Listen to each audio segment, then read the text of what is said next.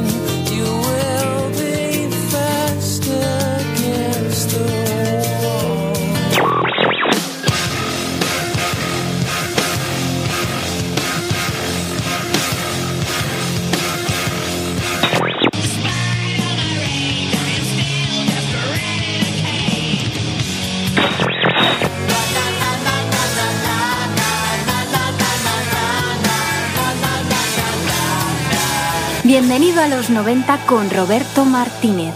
Hola, que hay? Muy buenas tardes. Sintonizas el 107.3 de la FM, estás escuchando Bienvenido a los 90, un programa que se emite todos los jueves de 6 y media a 8 aquí, en Radio Utopía.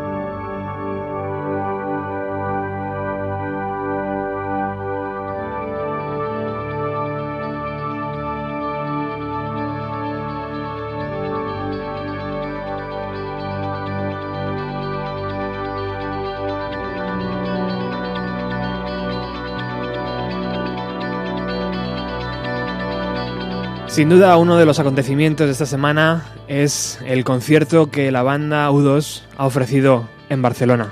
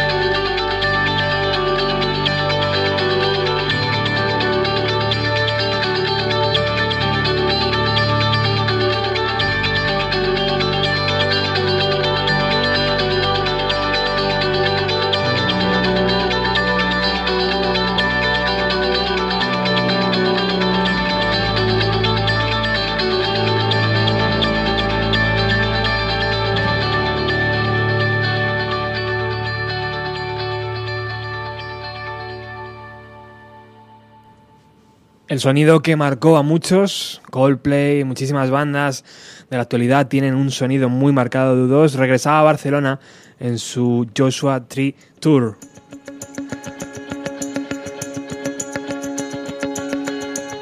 Y había que hacerse eco al principio del programa, porque pasaron muchas cosas sobre el escenario, pasaron muchas cosas antes del concierto de U2 y ahora Virginia Díaz de Radio 3 nos la va a contar.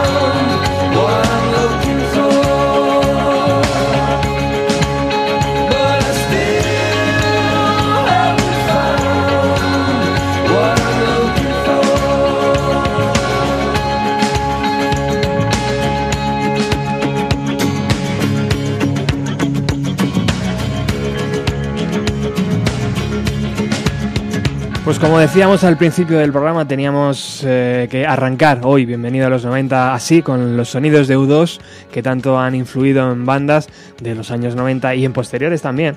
Y, queríamos charlar con Virginia Díaz de, Radio 3. Hemos estado ahorrando durante varias, varios meses para poder enviarla al concierto y, que nos cuente lo que vio. Hola Virginia, ¿qué tal? Buenas tardes. Hola, buenas tardes, ¿qué tal? ¿Cómo estáis? Hemos hecho bien el trabajo, ¿no? Pudiste llegar bien, el, el- el hotel de cinco Sí, estrellas, sí. correcto, ¿no? Todo correcto, la producción súper bien, un 10. Bueno, cuéntanos, fuera de broma, Virginia, eh, ¿cómo están U2? ¿Cómo, están, ¿Cómo los vistes? Pues de verdad, los vi en plena forma. O sea, el- un sonido espectacular, impoluto, la voz de Bono está mejor que nunca. Eran ellos cuatro, ¿eh? O sea, por lo que nosotros vimos no había ni trampa ni cartón. Las guitarras de Diez suenan, pues como siempre, a Gloria Bendita. Larry Mullen es un auténtico crack, que además fue el primero que apareció en el escenario, y Adam Clayton con esa elegancia que le caracteriza. Es que realmente parecía que, bueno, yo no estuve en el mítico concierto del 87 porque era demasiado pequeña y además vivía en Pedro Bernardo, en mi pueblo de Ávila, pero yo estoy convencida que fue como, eh, pues eso, retroceder 30 años y, y ver la gira del Joshua Tree para mí es una especie de sueño hecho realidad. Qué bueno. El ambiente, Sí. el ambiente imagino que totalmente entregado, ¿no? A la, a la causa. Sí, yo creo que eh, estábamos todos como se respiraba nerviosismo emocional. ¿Sabes qué te digo? De eh, que salgan ya, por favor. La intro fue Hollow the Moon de, de los Water Boys. Y además es que nosotros también, yo iba con, con Víctor Calderón, que tú ya lo conoces, Sí. que es mi pareja, con mi hermano y con su chica, y era como la compañía no podía ser mejor. Y decía mi hermano, es que además me encantan, me encantan los Waterboys, es decir, es que hasta la intro es perfecta. Y la primera canción fue Sunday Bloody Sunday. Oh. Y entonces de repente dices, yo, yo me, me imaginaba en un verano de mi pueblo, en el 87 no porque tenía 13 años, igual todavía no me dejaba entrar a la discoteca, pero en el, en el, en el 88 que todavía seguía sonando eh, las canciones de, de U2 y además esa en directo que luego la sacaron en directo. Y yo me imaginaba un verano de esos diciendo, ostras, soy la, soy la reina ahora mismo. Absolutamente. Soy la, la puta ama, impresionante. O sea, fue, fue muy, muy emocionante. Además, ese arranque con pues eh, Sunday Bloody Sunday, después eh, New, Year's New, New Year's Day, después Bad, que hicieron un guiño a- al Heroes de, de- de David Bowie, después Pride, que creo que la cantamos prácticamente nosotros, Qué bueno. entera. No sabemos cuántas veces eh, un público español se sabe prácticamente todas las canciones de un grupo inglés. Uf. Es complicado, pues Es el otro día sucedió. El otro día sucedió. Es que U2 se, tra- Pues- se trabaja bien el escenario español, ¿eh? Han venido varias veces ya. Sí, sí, sí. Además, bueno, yo creo que tenían también una cita pendiente con Barcelona porque ellos en el 87 no pisaron Barcelona, Claro, fueron al Bernabéu.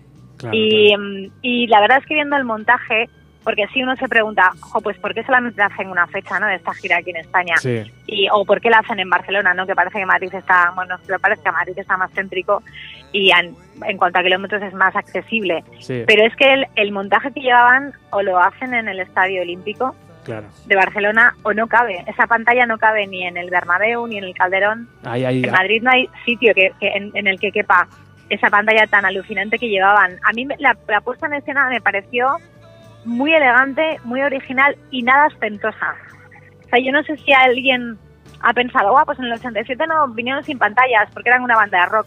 Pues yo creo que ahora siguen siendo una banda de rock, pero, pero no había ostentación por, por ninguna parte. Simplemente era el, un escenario que era la, el, el primer escenario que era la sombra del, del árbol de Josué y cuando ya cayó la noche empezaron las, las pantallas a iluminarse, primero con, con el Joshua Tree de rojo, súper espectacular, muy muy bonito, y después con las, con las imágenes que se iban sucediendo a lo largo del concierto y, y fue todo como meterte muy mucho en el disco del 87.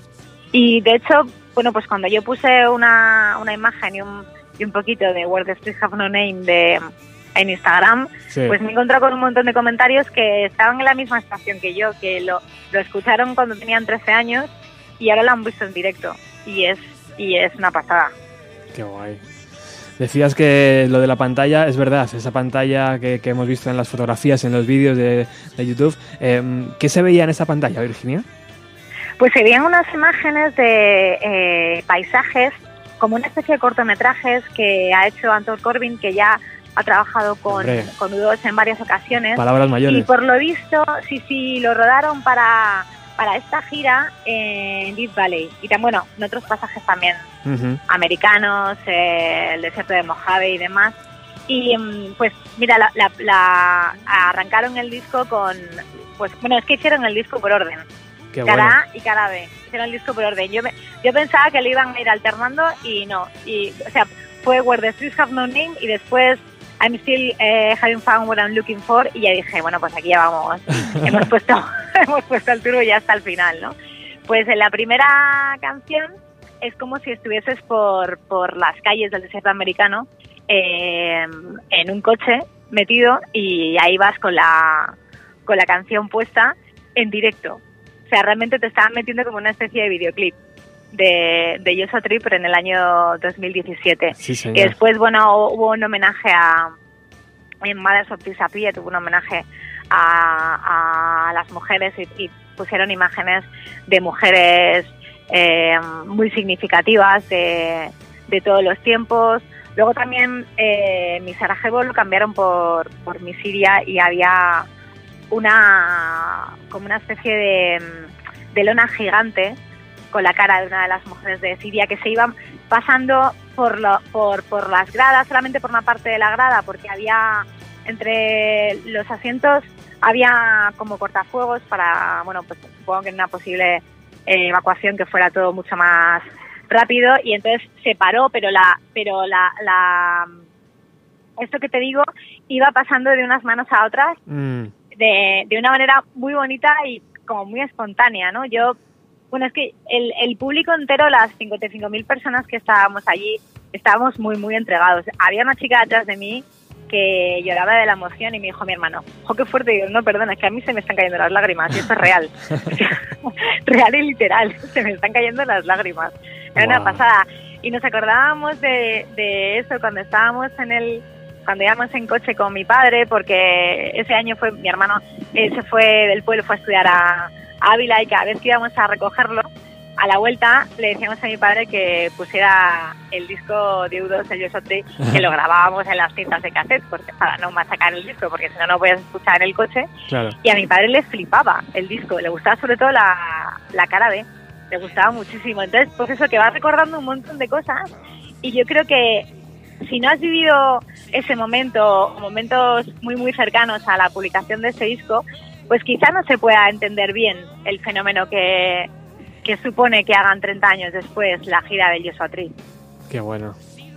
O sea que la actitud de la banda es súper correcta. ¿Algún guiño al, a- al público español, Virginia? Sí, bueno, mencionaron muchas veces eh, Barcelona, e incluso creo que, que un saludo, un par de saludos de Bono fue fueron en, en catalán. Y sí, sí, sí. Bueno, aparte el telonero Noel Gallagher, que yo no llegué a, a verlo, pero salió con la camiseta de, del Barça. O sea que sí, sí. Y yo creo que, que al final se nota el fervor del público español. Somos como Ah, sí. más viscerales, ¿no? En los conciertos.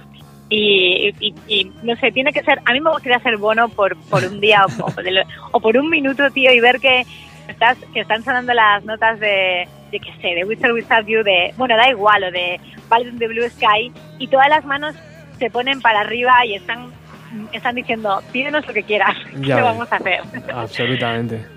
Sí, sí, es increíble. Oye, me llama la atención el sonido. Eh, por lo que he escuchado, el sonido era de alta fidelidad para ser un directo y sobre todo la, Sí. la voz de Bono que decías tú que estaba en plena forma, totalmente eh, perfecta, ¿no? Muy alejada de lo que nos hizo Enri- Enrique Iglesias el otro día, ¿no? Aquí cerquita. Bueno, eh, yo afortunadamente no pude vivir esa experiencia en Santander, fue, ¿no? Sí, sí. Bueno, eh, no, no, nada que ver. O sea, yo de verdad que, que además lo decíamos, que estaban en muy, muy buena forma, incluso con la estética un poco de, del 87. Qué bueno. Y de hecho no llevaba la trenza, pero sí tenía esa estética un poco del, del 87. Hicieron bastantes guiños a, a, esa, a esa gira. Y el, el sonido era absolutamente impoluto espectacular. Yo no sé si habéis visto algunos vídeos que, Sí. que hemos colgado de las grabaciones de los móviles. Es que realmente fue muy bueno. Sí, Decías, sí. es que no, no, no, o sea, no se le fue una nota en ningún momento, pero vamos, a ninguno de los cuatro. Y, el, eh, y, y es que no, no tenían refuerzo en, ni- eh, en ninguna canción. En ninguna canción les dimos refuerzos. A una canción de la cara B, que si hago, eh, si hago un esfuerzo la te diré cuál es, que mm, salían en las pantallas como una especie de orquesta, eh, sobre todo con vientos, y ahí sí que metieron sonido grabado, pero solamente la parte de los vientos. Mm. Y ya está. En el, en el resto de las canciones no hubo absolutamente nada, estaban ellos, solo, ellos cuatro Abs- ellos cuatro solamente. Y de hecho al principio decíamos, y no, no van a aparecer en la pantalla, y yo pensé, bueno, pues igual cuando ya termine de anochecer del todo, porque al principio es que eran ellos cuatro en el escenario. Fíjate. Sí, sí. Qué o sea que, grande. bueno, y luego la- el concierto tuvo como dos partes, la primera parte que fue como pues lo que te- lo, lo que os estoy contando de esas cuatro primeras canciones an- que se, que se publicaron en discos anteriores a Yuso Tree, después el Yuso Tree entero y verdadero, cuando se acabó la primera cara dijo bienvenidos a la cara B, Esta es la cara B del disco, y después el concierto eh, se paró ahí, hicieron un bueno, pues un pequeño bis y ya empezaron con canciones posteriores, pues Qué bueno. eh, Beautiful Day, Elevation, tocaron también, también tocaron One. Uf, fíjate. Después, sí, yo, yo pensé que solamente iban a tocar, o sea, mi idea era, van a hacer una gira como en el 87, no van a tocar canciones posteriores a este disco. Pues sí, sí que las tocaron, pero en cualquier caso lo agradecimos un montón. Qué a mí bueno. es verdad que, que después de Actum Baby, pues en algunas ocasiones para mí han dejado mucho que desear, pero hasta entonces mm, me parece que son unos cracks. De ahí ha- Eh, han bebido muchos grupos, ¿verdad, Virginia? Después. Sí, efectivamente. Han venido Claro. muchísimos grupos después. Claro. Y, y luego terminaron con una canción que por lo visto es una canción inédita y que las- la, la están tocando en, en todos los conciertos de esta gira. Tengo aquí una chuleta, ¿eh? porque la- el título de la canción no, no lo sabía. The Little Things That Give You Away, que esa fue la canción con la que cerraron, una canción muy lentita, como una baladita, Ajá. y, y ahí cerraron. O sea, no, no tuvieron un cierre espectacular, sino, sino bueno, pues esta, dijeron, esta es la canción que eh, nueva, una especie de regalo en nuestra gira y ya está, y nos vamos. Y Qué dos bueno. horas de concierto que te juro que los que los viviría a diario, ¿eh? Como Las di- dos horas las viviría a diario. Como dice nuestro querido Víctor, unos grandes, ¿no? Sí, sí, sí, Unos sí. grandazos. Totalmente, unos grandazos, señor. Bueno, Sí, Virginia, señor. pues muchísimas gracias por hacernos la foto. La verdad es que nos das mucha, mucha envidia, porque vivir una experiencia así es, es de primer nivel. No, no hay muchos conciertos a ese nivel, de- con esa historia detrás, con ese background, ¿no?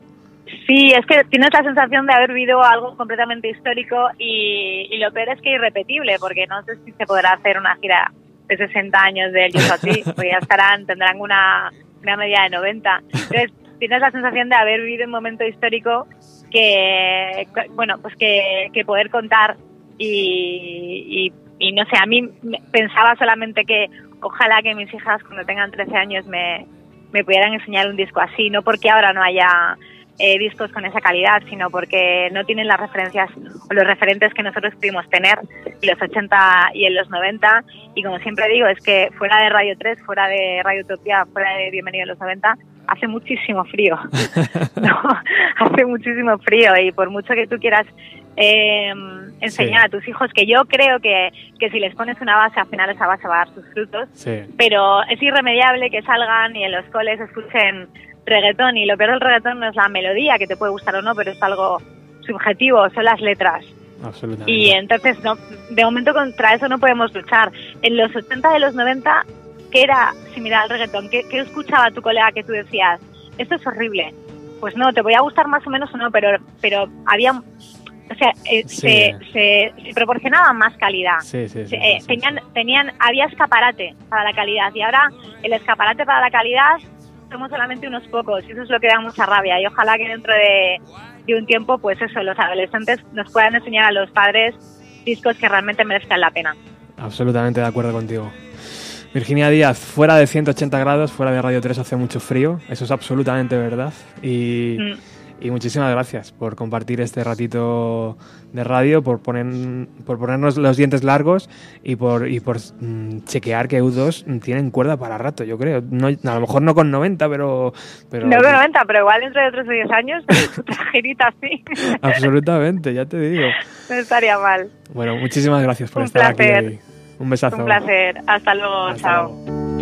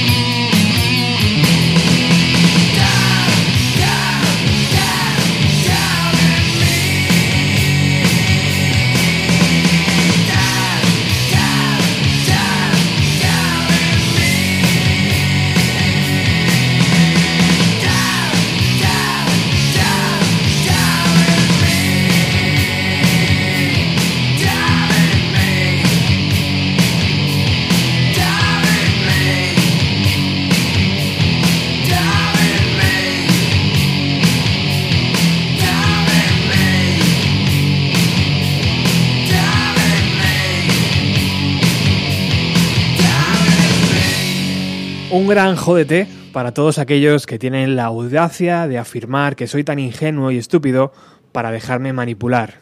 Este, este texto lo escribió el propio Kurt Cobain y decidió incluirlo en su disco Incesticide, que ahora se cumplen 25 años. Aunque fue editado realmente en diciembre de 1992, ya podemos encontrar en las tiendas su reedición.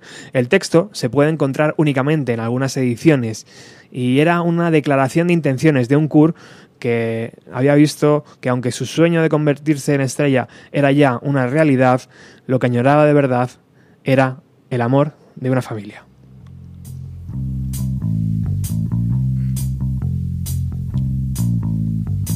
Mom and Dad went to a show. They dropped me off at Grandpa Joe's. I kicked and screamed, said please no. Grandma take me home. Grandma take me home.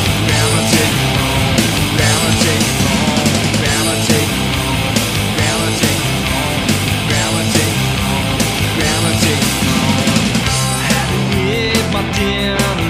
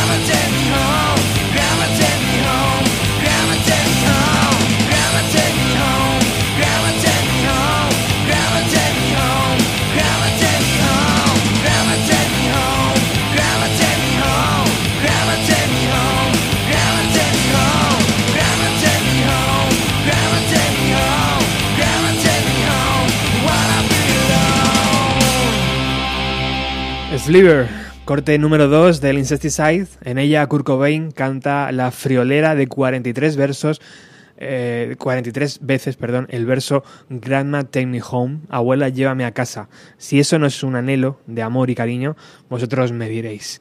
Bueno, cerramos el recuerdo al 25 aniversario de Incesticide con otro extracto de la carta ah, de Kurt a todo aquel eh, que compra el disco en 1992. Tengo una petición para nuestros fans. Si alguno de vosotros odia a los homosexuales, a la gente de diferente color o a las mujeres, por favor, olvidarse de nosotros. No compréis nuestros discos y no vengáis a nuestros conciertos.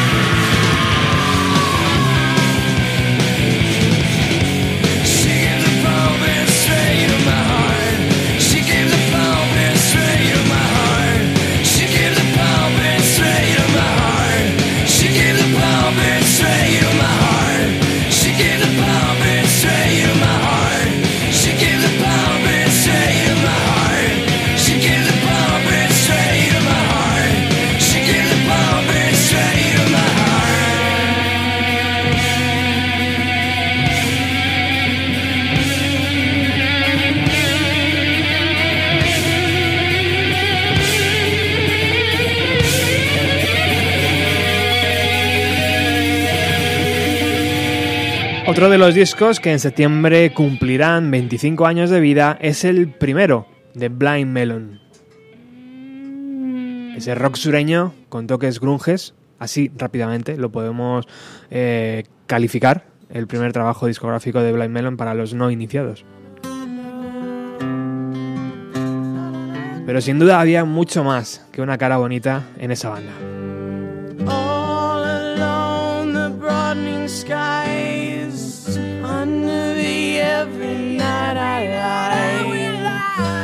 And claw and grip the rails. Every day, in my living hell. Oh, God, you know I tried. I know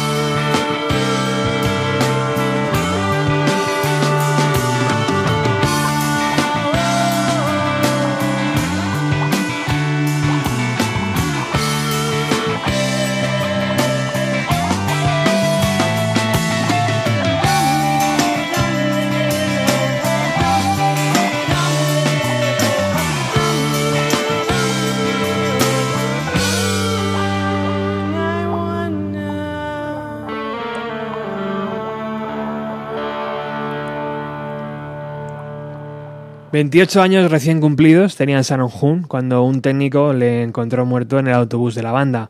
En su epitafio podemos encontrar parte de la letra de Chains, una de las canciones que compuso, una de las primeras can- canciones que compuso. Sé que no podemos quedarnos aquí para siempre, por eso quiero escribir mis palabras en el rostro del hoy, de la hora, y así lo pintarán.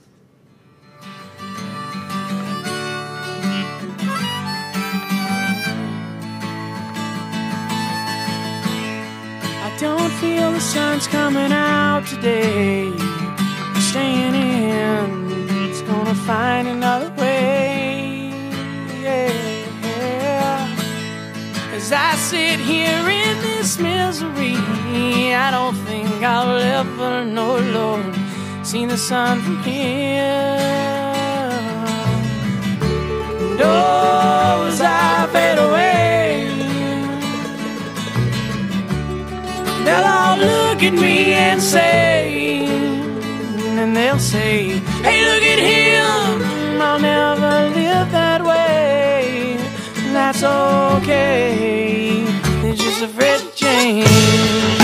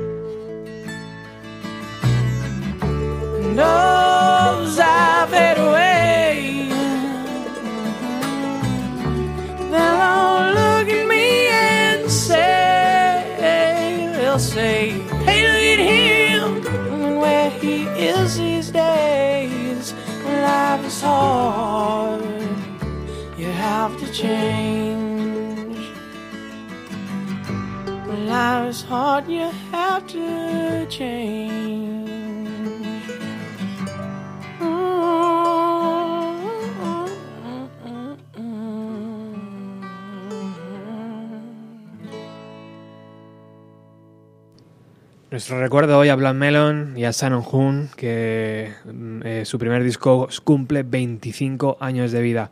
Haremos también un pequeño especial, sin duda, a la carrera de Blind Melon. También hace unos días, el pasado 7 de julio, se cumplían 24 años desde el brutal asesinato de Mia Zapata.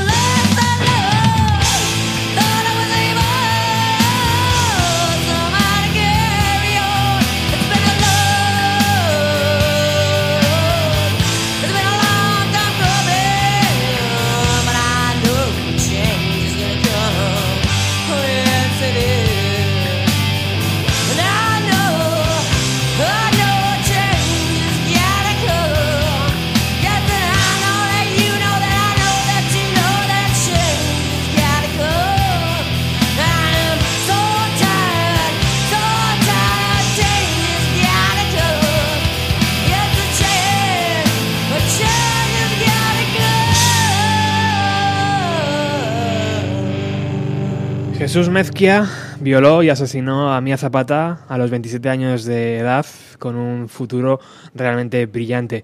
The Gift, su banda, estaba afincada en Seattle, eran independientes, se movían por circuitos underground, no tenían manager y tenían una actividad, una activa postura social.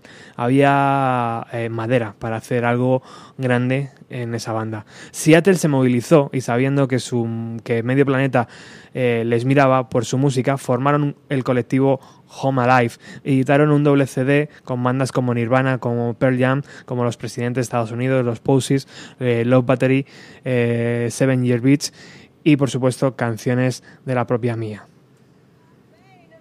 All the same. God, I'm not a guitar player. I'm sorry. all right, one more, and we're gonna get on to it tonight. This is mine. Adrian! I can tell you yell anywhere, you dog. Okay. Matt! you scum.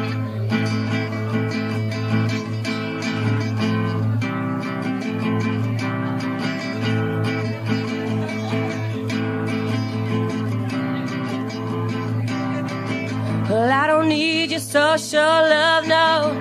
If you misread enough. And what ails me is the fact that you smile when walking on by it, walking on by. And yeah, when it hits me, I see you still gets kinda heavy. And yeah, when it's laying there over, it's wide open and red.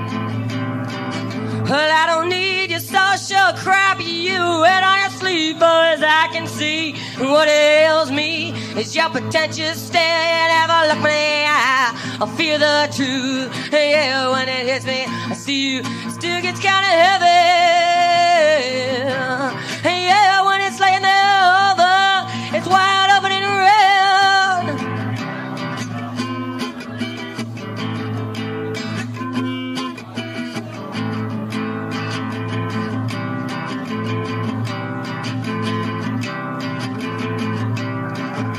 Well, I don't need your social love. I don't feel misread enough. And what ails me is the fact that you smile when you're walking on by. There's a connection to be made.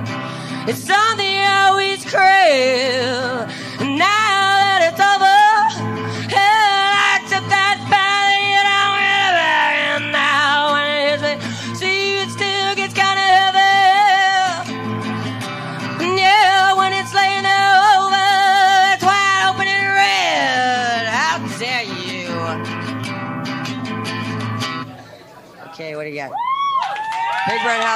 Otros que también aparecieron en la recopilación Home Alive fueron Soundgarden. Dos meses ya desde que Chris Cornell decidió marcharse al otro mundo y según las fotos que hemos podido ver, ninguna pastilla puede empujarte a pasar por la agonía de colgarte y morir y fallecer. Por cierto, hoy hubiera cumplido 53 años.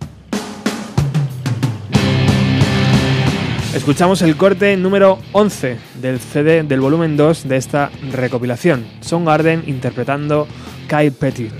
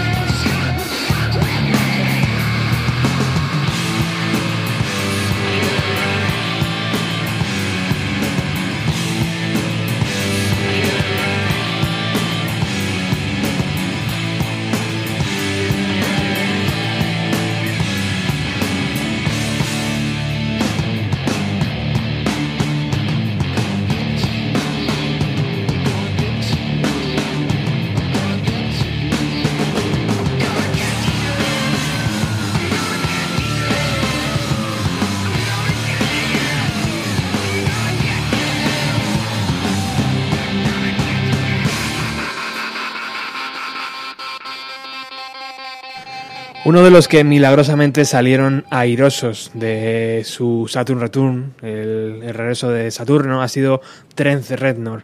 En 2017 reeditó varios de sus discos con abundante material extra y mañana nos presenta el primero de, de los tres EPs que lanzará con Nine Inch Nails. Escuchamos This Isn't the Place.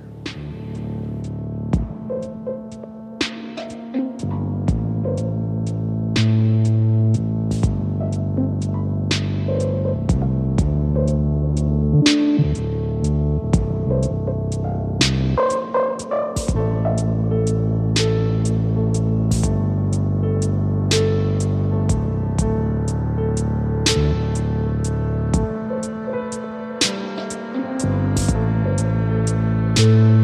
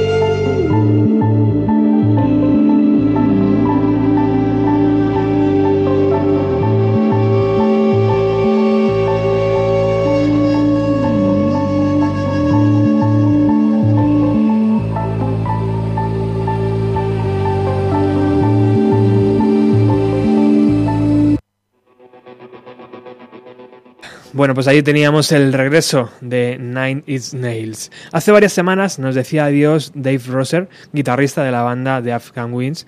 Dave luchó, pero un cáncer de colon se lo llevó a los 50 años. El caso es que la banda de Greg Dooley ha sacado su octavo disco bajo el sello de Sub Pop titulado In Spades y es un verdadero discazo.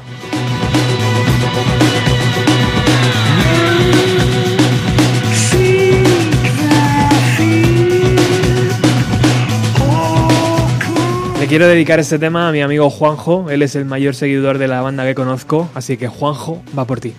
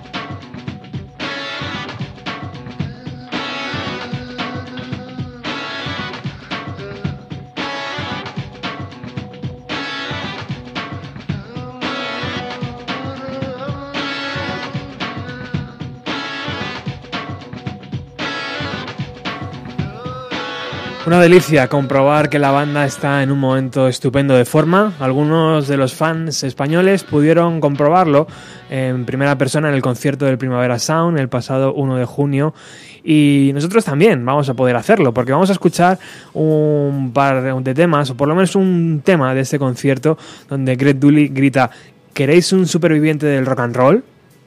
Verdaderamente lo es él.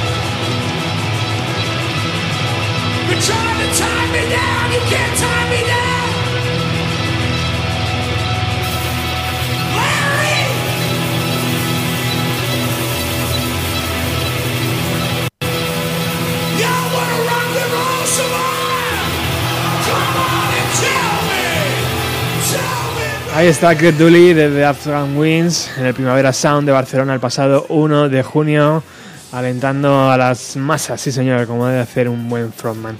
Bueno, hoy es un día muy importante para el programa. Alex, hoy es un día muy importante para el programa, amigo. Por supuesto. y enhorabuena, ¿qué tal? ¿Cómo estás? Muy bien. Bueno, por primera vez en estas cinco temporadas en Antena lanzamos eh, nuestro primer disco. Qué maravilla, ¿eh? Ya a otra cosa que va a quedar por la eternidad, ¿no? Porque siempre dicen que los grupos, o en este caso el programa, puede continuar y seguir durante mucho tiempo, pero al final los discos sí que van a aguantar toda la vida, ¿no? Así que bueno, pues enhorabuena por el maravilloso proyecto que estás llevando a cabo. Y no es un disco cualquiera, es un doble vinilo con 17 versiones. Sí, amigos, habéis escuchado bien, doble vinilo. Nilo. Qué maravilla, ¿eh? No CD, no, no. no descarga digital, no, doble vinilo. Como se hacen bien las cosas. 140 gramazos cada uno, ¿eh? Joder, además de buen gramaje, sí señor. Esto va a sonar de maravilla, ¿eh? Sí, señor. 17 versiones que amigos del programa han realizado con motivo de los 20 años de Lucky Computers de, de Radiohead y nos hemos lanzado a la piscina, amigos. Hemos dicho, ¿por qué no sacarlo en físico? Así que hemos creado una... eh, ¿Cómo se llama eso, Alex? Una... Crowdfunding. un crowdfunding, una, una campaña Una crowdfunding, campaña, sí. eh, donde podéis adquirir el disco eh, realmente ajustadísimo de precio. O sea, hemos tenido que, que- que pagar a la Sociedad General de Autores por el derecho de Radiohead, por supuesto, a la fábrica para fabricar el vinilo, el IVA, el IVA de no sé qué, el bueno, un montón de precios que se nos han ido juntando. Total, que por 15 euros, que creo que es un precio aceptable, ¿no, Alex? Es un precio absolutamente razonable, ya que si alguien se detiene a mirar cuánto cuesta hacer un disco, va a descubrir lo que conlleva todo esto, ¿no? Y el precio por un vinilo doble de estas características es sin duda algo, vamos, prácticamente regalado, teniendo en cuenta que los discos dobles de las bandas nuevas cuestan literalmente, pues eso, el doble, ¿no? Así que es, vamos, un regalo. el doble O, o, si ya eres muy guay te puedes subir a la parra todo lo que quieras, claro. 35 para arriba, ¿eh? Pero sí, sí, sí, sin duda. O si eres Bob Dylan y sacas un triple, 65, ¿no? ¿Por qué no? ¿Por, por qué no, tío? Haciendo versiones además también, porque es un disco de versiones. No, pero en serio, es una uh, cosa realmente bonita, es un trabajo artesanal además, eh, Sí. grabado por unas bandas que por lo que pudimos escuchar en el programa que dedicasteis a esto, eh, bueno, suena realmente excepcional, es increíble lo que avanzan las tecnologías y la profesionalidad de algunas personas para grabárselo todo por su cuenta, pero haciéndolo con una calidad brutal. Que siempre nos vamos a los discos clásicos, que algunos suenan chusteros de cojones, pero al final eh, los nuevos tiempos tienen sus cosas buenas, ¿no? Entonces yo creo que conllevar eh, a la compra de algo así es prácticamente obligatorio si quieres disfrutar de las cosas, ¿no? 300 copias, ni una más. Ni una más. O sea, es algo muy, muy limitado. Si te apetece entrar, ahora te cuento más. Vamos a escuchar una de esas versiones. Es Cleaning Up the Walls de Cranion.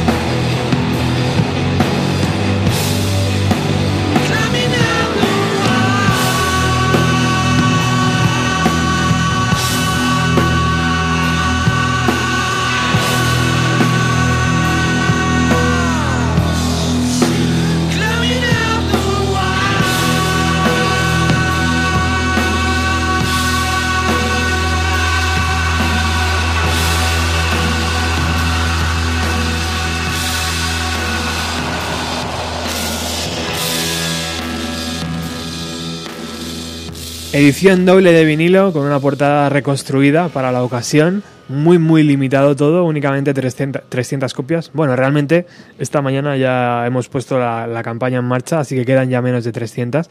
Así que este OK Computer Revisited, eh, con versiones tan curradas como esta que acabamos de escuchar de Craneon, está ya disponible a través de la página de Berkami. Pones Berkami, OK Computer y te sale. Y si no, pues entras en el Facebook de Bienvenido a los 90 y también lo puedes encontrar. Y hablando de Radiohead, sí, volvieron a Israel después de 24 años sin pisar aquellas tierras. Y sí, Radiohead ofreció el show más extenso de su gira del año 2017. Y sí, Radiohead también tocó Creep.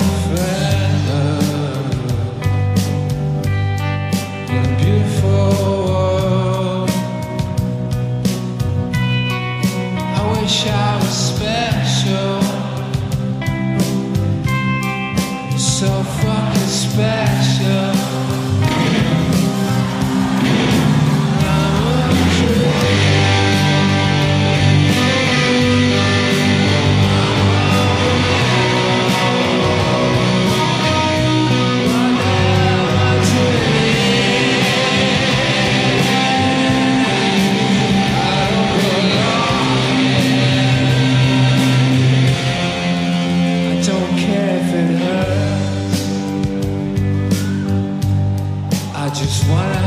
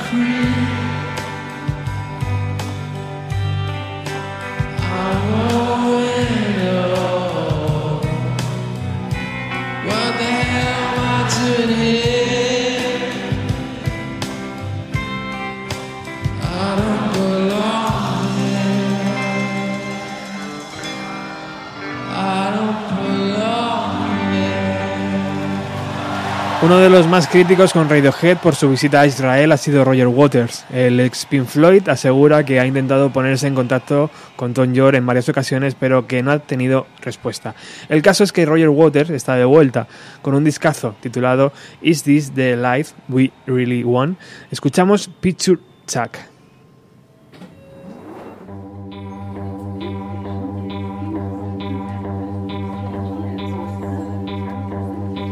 Y así, con la vuelta de Roger Waters, te decimos hasta la semana que viene.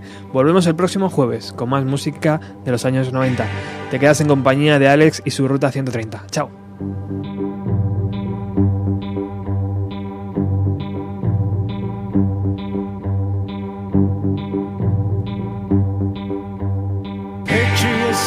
As you lean on the port rail, tossing away your last cigarette.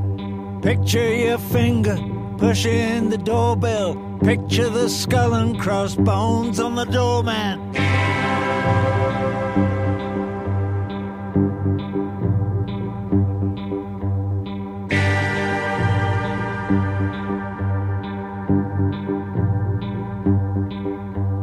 Picture yourself on the streets of Laredo. Picture the Casbah. Picture Japan.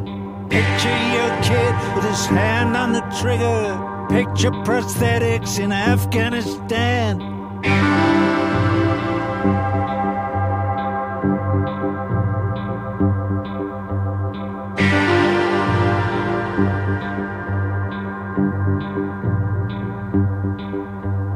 Picture a courthouse with no fucking laws. Picture a cat house with no fucking whores. Picture a shit house with no fucking drains. Picture a leader with no